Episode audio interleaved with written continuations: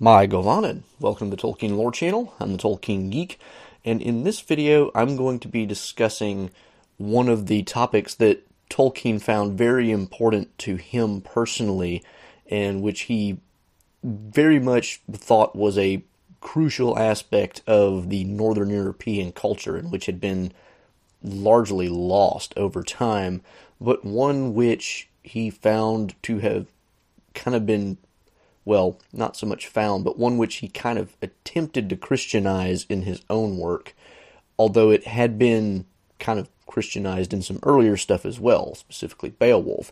And this is the idea that he termed Northern courage. And the quintessential example of this is the the Norse concept of you know the the final battle, because in the Ragnarok, according to Norse legend, the bad guys ultimately win. and the point here is that the Norse have this view that in Ragnarok, the giants are eventually going to kill all the gods and all of the warriors who have been brought to Valhalla to fight in the final battle at Ragnarok. Nevertheless, the Norse found the idea of fighting against these odds despite certain defeat a good thing in and of itself. And this is, like I said, the quintessential example of Northern courage. It's this idea that you can know you're going to lose, but it is nevertheless still the virtuous thing to fight on the right side. And there's even a sort of virtue in fighting on a side you know is going to lose in and of itself. Now, the Christianization of this idea comes in the form of what I would term, again using Tolkien's own words, the long defeat of history. And this phrase pops up in both his letters and in the mouth of Galadriel. Galadriel says, long ago, she and Celeborn came over the mountains and have been fighting the long defeat. Now, the long defeat here can be taken in one of two ways the long defeat could be considered the fight against Sauron, which is doomed to ultimate failure, you know, unless something kind of miraculous happens, which it does in terms of Bilbo finding the ring, Rodo, Frodo inheriting the ring, and then ultimately managing to get the ring to Mount Doom and getting it destroyed. In that sense, the defeat is not certain, but there is a another sense in which the defeat is certain, and that is the elves are going to fade and leave Middle Earth one way or the other, and it's going to end not well in that sense.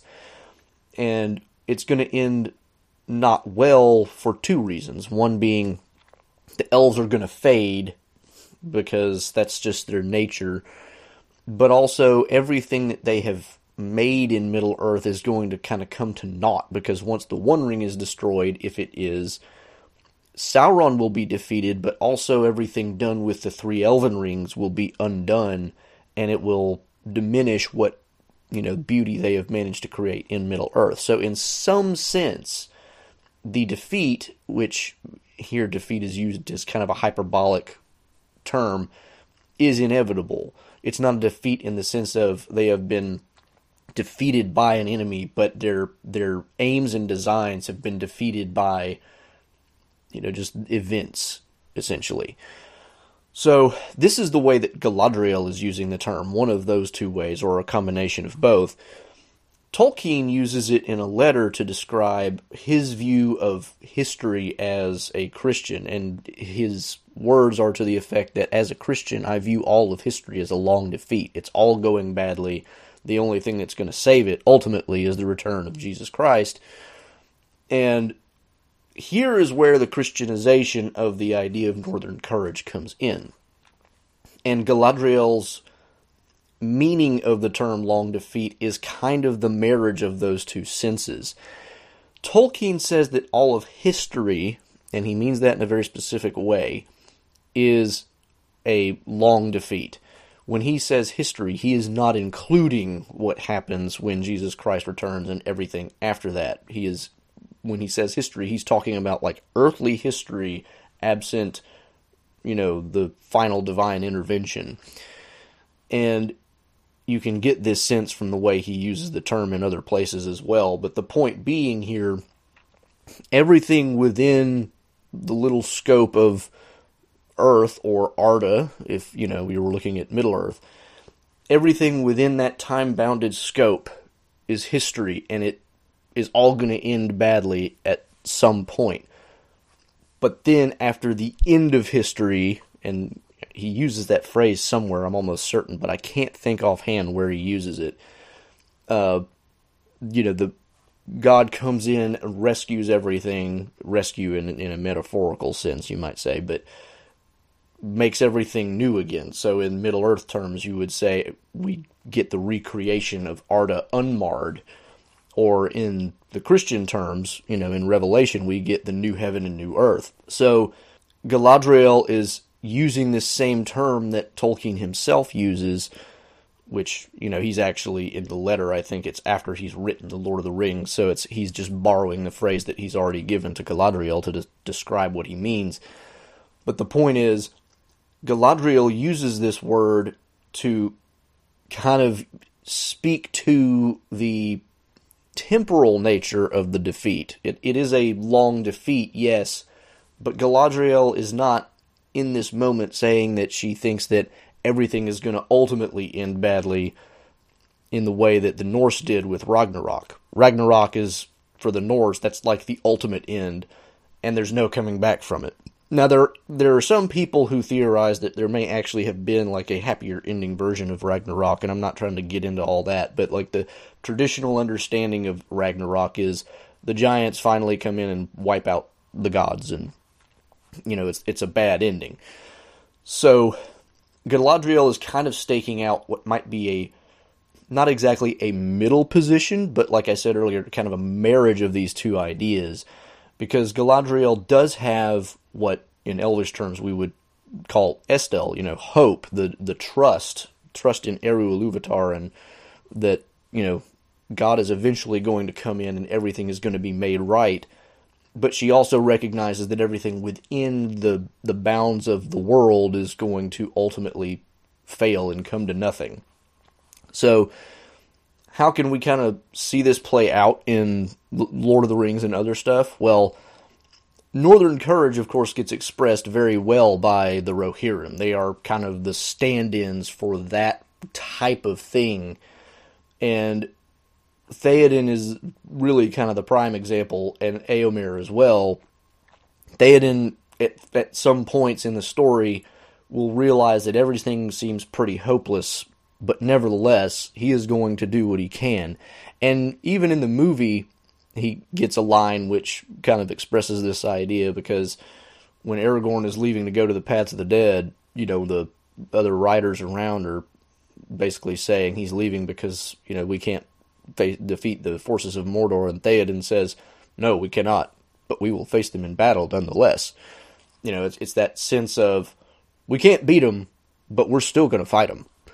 And that is very much that Norse idea of you know, we want to go to Valhalla so that we can fight the giants, even though we know we're going to lose. Uh, but the, you know, Book Theoden gets many other moments like this, and one of them being at the Battle of Helm's Deep, they end up, you know, holed up in the keep, and Theoden tells Aragorn, it's not like in the movie where Aragorn has to kind of rouse Theoden's spirits. Theoden just suggests, I'm not going to die in here trapped like an old badger we're going to ride out and we're going to fight these guys and go out in glory. And and this is kind of the the non-Christian aspect of northern courage is the idea and and this is you could see this play out in Eowyn's story, the idea that because it is kind of almost inherently virtuous to fight a losing battle, it is also kind of inherently virtuous to die in battle and this is the the reason why Eowyn is so hell bent on getting to a point of dying in battle herself. That is in her culture kind of the ultimate you know good thing that you can do with your life. That is how you achieve fame and glory and all the other things that she wants. And so she wants to die in battle. Now there is also behind that her sense of you know, just all kinds of negative emotions associated with the fact that for a long time Theoden was essentially a mental decrepit because of what Wormtongue had done and how she had kind of been forced to just wait on him as a nursemaid. But ultimately, what I'm pointing out here is the the thing that she is going for as a positive to try to kind of make up for all those negative emotions is very much a part of her culture. And then we get Eomer in the Battle of the Pelennor Fields, and Theodore has Theoden has his moments uh, in the Battle of the Pelennor Fields as well, which are very much kind of along the same lines. The you know the whole battle lust where he charges and you know it's like he just rides out ahead of everybody because he's not really worried about dying. uh, but Eomer has his moment as well because in the middle of the battle when Theoden ends up dead and he thinks that Eowyn is you know also dead, and then he sees the Corsair ships you know, he, he has this moment where, you know, he starts kind of singing or chanting, and he has the line, not Theoden, as he does in the movie, uh, where he shouts, Death, Death, Death. And he is doing it in defiance of what he sees as a completely lost cause at this point. He is, you know, looking around him. The battle has been basically lost on the ground. The the Rohirrim have kind of been scattered, although he's trying to rally them. And then the Corsair ships are arriving, and it's like, okay, well, now we're toast again. We thought we might have had something going when we charged and kind of broke the lines, but that didn't work out because the Witch King came in and ruined all that. And now there's the Corsair ships, they're getting reinforcements, and he's just like, but he laughs. You know, he laughs as if he's kind of going mad because he's just again that battle lust and that sense of we're going to fight to the death even though we know we're going to lose. So the Rohirrim are kind of the example par excellence of, of this idea in the Lord of the Rings. There are other instances of this, of course. Uh, even in the Silmarillion, you get kind of similar notions. Uh, you because some of the human characters, you know, have this sense of it they're not really certain where they're going to end up at the end of everything, but they also have the loyalty to the elves and they're going to stick with them. And then you have Feanor, who this is not exactly Northern Courage because it's really more about his own pride, but it does have the same effect whenever he dies and he recognizes that everything's hopeless. He can see the peaks of the Thangorodrim in the distance, and he knows that the power of Melkor is, or Morgoth is just too much.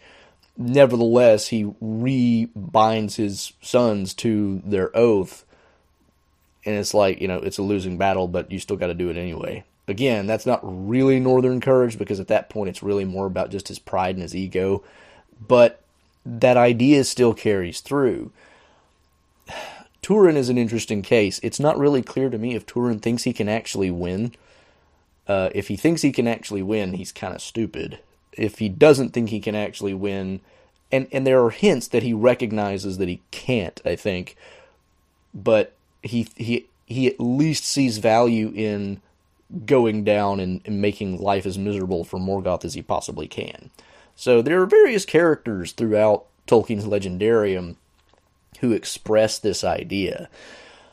Now, the the Christianization of the idea, of course, again, that comes and it's very subtle because Galadriel, what she says, is not really clearly related to any kind of afterlife or, you know, final battle where God and his allies win. But you do get elements of this in other ways in in writings that are unfortunately not necessarily part of what we might consider the canon, which is a really loose term when you're talking about Tolkien. But for example, in the Athrabeth between Finrod and Andreth, Finrod talks about Estel and Amdir, and he's talking about the the trust that we have to have in Eru Iluvatar to finally make everything right. Everything is going to turn out as he plans, and that means ultimately God wins. And in this sense, Galadriel is, you know, she is accepting that, but recognizing that until that happens, it's all going to be bad. And this is the idea that Tolkien is expressing in his letter, where he says that you know, I think that all of history is a long defeat. In other words, up until God finally intervenes to shut it all down and, and start over with the new heaven and new earth, everything is just going to ultimately end in something bad. And of course, this is, you know, you read the book of Revelation, and that is, that's what happens. I mean, it gets really, really, really, really bad. And then, in, kind of at the last minute, God intervenes divinely and wipes out all the bad guys and brings in the, you know, the kingdom. So, this is the Christianization of that idea. Yes, it is the long defeat. Yes, you are ultimately going to lose. Caveat without God's help. But because God does exist and because God will ultimately make everything right, you're fighting against the inevitable defeat is valuable not because it's an inevitable defeat, but because even though it's inevitable from your human perspective, from the divine perspective, God knows that even if you lose and even if everybody else loses, He can bring it all back around and make it all right in the end. So, for and and you could make this work in multiple ways. You could say even you know, and let's put this in Middle Earth terms, just for sake of the argument let's say that Morgoth was allowed to just absolutely trample the elves in the First Age. The Valar never came in and defeated him in the War of Wrath, and he just ruled all of Middle Earth until basically the end. And God said, you know, Eru Luvatar, all right, we're done. Bam, wipe it all out, and we're going to recreate it. Everybody lost, but God still comes in at the end, wipes it out, and starts over. So there is the sense of you have the the final battle in the War of Wrath where it's kind of akin to the you know the Armageddon, but not really because there's also the Dagor Dagorath, which is another story entirely. But the point being here, even if you didn't have that final battle, God could just let history go until it was just absolutely pointless, and then scratch it and start over by just coming in at the last minute and then defeating Morgoth and reversing everything that happened. Similarly, with the Revelation, you don't necessarily have to have an Armageddon in the way it's described in Revelation for God to ultimately have the new heaven and new earth. There are, you know, reasons why there is an Armageddon, you know, and depending on your theology, you might have different explanations of that. But the point being, the final battle in in that sense doesn't have to be a final battle that is won by the good guys. There doesn't have to be a battle.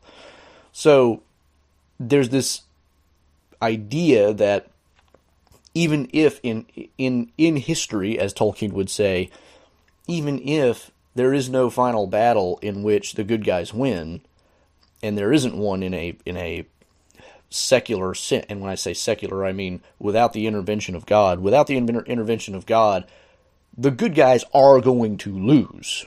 That that is Tolkien's perspective as well. Evil is too powerful for good guys to ultimately win ever without God's help.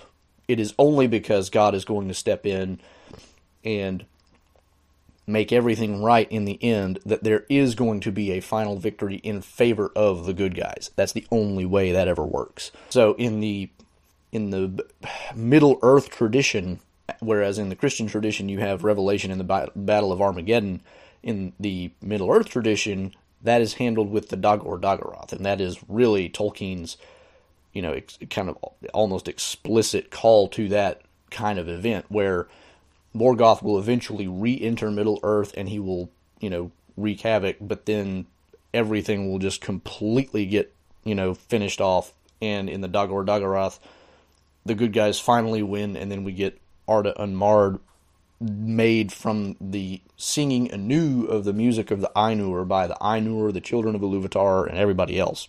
All of that is, I mean, you can't read that story and, and not think, if you know of you know, the Battle of Armageddon and all that, and not see the parallels there. You know, New Heaven and New Earth, Arda Unmarred, all this, you know, the it's a recreation. It's a recreation of the world in a way that is not going to fall into the decay because of the fall of man, because that's not going to be a thing anymore. So that's the Christianization of this idea of the the northern courage. It's this taking the idea of yes, we're fighting a losing battle, but that in itself is good, and saying yes, you're fighting a losing battle, and you should fight that losing battle, but not just because it's losing. It is not good to fight it because you're going to lose. It does make you, in a sense, more courageous, but not necessarily a good thing. What makes it good is that you are fighting on the right side, which is ultimately going to win, but not because of anything you do. And so this is where that concept of Estel comes in because Finrod in his discussion with Andreth, he's mainly talking about your ultimate destiny as a as a mortal human. You know, you have to have faith or trust that you will end up you know, living in some kind of afterlife, basically. And Andreth is, you know, expressing the, the mannish doubt that, but, you know, we don't know where we go when we die, and we don't, you know. So, in that context, he's not talking about the ultimate victory of good so much, but the same concept applies. If you have Estel, the trust that Eru Iluvatar has the best in mind for his creations, then that is going to lead to some kind of ultimate victory for his his allies in some form or fashion, even if we don't understand how or why it's going to happen. So this is this is Tolkien wedding these two ideas. The the idea that there is a a value in fighting a losing battle, but not but it's the it's wedded to this idea that the battle may be losing, but there is going to be an ultimate reconciliation of everything, which will make it all work out fine. So it's taking the Norse and saying there is a virtue in that kind of courage, but it's only because Ragnarok is not the right way to look at it. It's because there's not going to be a Ragnarok. There's going to be an Armageddon. So the two ends are very different. The ending of the story is, you know, the opposite. And that's what makes there be a better value in that kind of northern courage. Now, that's not to say that Tolkien thought that there was no value in northern courage because he very much did think that there was something valuable about that and he thought it was one of I think he called it the greatest contribution of Northern European culture to, you know, the world. This idea that even though you're losing, you fight on because it's just worthwhile to fight on the right side. And that, you know, that does have a value. But again, from a, a Christian point of view, like Tolkien is coming from, the value largely comes from the fact that the right side is going to win. You know, I mean, it's if the right side is just ultimately going to lose, is there really a point in fighting for it if you can't affect any good outcome? You know, I mean, it's like, okay, there is there a virtue in fighting for the right side if if there is no ultimate way to win, or would it be better to just kind of go along to get along and make the best you can out of life rather than fighting and dying in a cause that's never going to make it anywhere? You know, there is a virtue in fighting for the right side one way or the other, but it, it's a lot harder to really push yourself to do that if you think that ultimately you're going to lose anyway. So, and then there's even the ultimate question of if your side is ultimately the losing side, do you really think it's the right side? Because as humans, we tend to want to have the good guys win. But if you're, you know, thinking in the Norse category of thought, then if the good guys ultimately lose, that's kind of backwards. Now, that's largely a, a matter of culture because, again, we moderns have this very ingrained idea from the kinds of stories we tell ourselves that the good guys are supposed to win. The Norse had a very different idea of that. And, you know, Tolkien, I think, picked up on that in a, in a serious way. But it's a very different way of looking at life, and you have to wrestle kind of philosophically with the idea of can I be fighting on the right side if I know I'm going to lose? Is is it possible that the bad guys are going to win in the end? Is that really or do I need to rethink my whole mythology or, or theology or whatever it is in in terms of well maybe the winning side is the good side right? I mean is it is the good side defined by something like its own victory or is it defined by something else? And how do you figure that out? So this whole thing gets really philosophically interesting if you really want to look at it that way but the point is tolkien isn't from his perspective saying that there is no value in Northern Courage per se. He very much valued nor- Northern Courage per se, but he also kind of enhances its value by putting it in a Christian context. There's no indication in the story itself that Theoden is particularly aware of, you know, Eru Ilúvatar or the Valar or anything like that. We know that the Gondorians are because we get references to the Valar from their own lips. So they still have some sense of, you know, the real divine power behind everything. We don't know that Theoden does, although very likely he at least has some awareness of the Gondorian beliefs because his wife was a Gondorian. But he, the idea it is not beyond the pale that Theoden is in some basic sense a pagan in the way that a Norse would have been a pagan. Like he's not in the in the category of people who are, you know, to use a you know Christian term, believers. You know, we don't know that he actually has that kind of faith or estel or trust in the Valar and Eru Ilúvatar, and yet he goes and he dies, and he, you know, he thinks that that's a great thing. So if we assume that Theoden does not have this knowledge or belief, we can see how what he does is valuable, even though to him it may not be valuable in the way that a Christian would see it, if that makes sense. So Theoden's actions are valuable and they are virtuous, but it's not clear to him that he's going to get anything out of it other than, you know, I died with, you know, glory in battle and all that.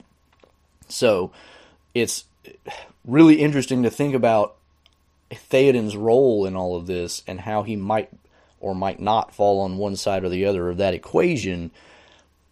And that's one reason why I think he's kind of the ultimate example of it, because he actually is the one who dies. And therefore, if you assume that he doesn't really have the same kind of knowledge base or belief system that Faramir, say, would have, what he does really is an example of Northern courage. It's like, I know I'm on the right side.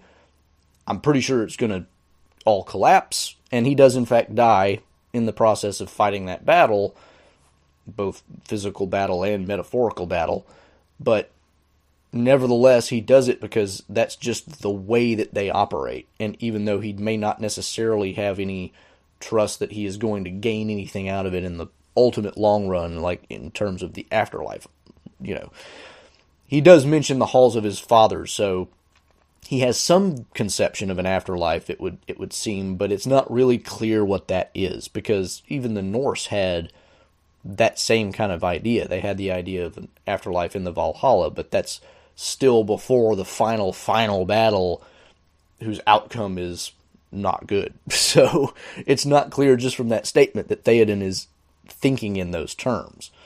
So this is you know, my explanation and exploration of these two ideas that Tolkien takes and puts together and how the long defeat from his the way he uses that term takes this kind of pagan idea of fighting, you know, the giants or the, you know, the evil in the world knowing you're going to ultimately de- be defeated and Christianizing that idea, much in the same way that the Beowulf poet kind of Christianized Beowulf because Beowulf is a pagan story, but the Beowulf poem that we have has a lot of Christian elements. And it's not that the Beowulf poet turns Beowulf into a Christian, much like Tolkien doesn't really clearly make Theoden into a person who is, you know, into you know, worshiping the Valar or Eru Ilúvatar, Beowulf is explicitly a pagan. It's really clear, but the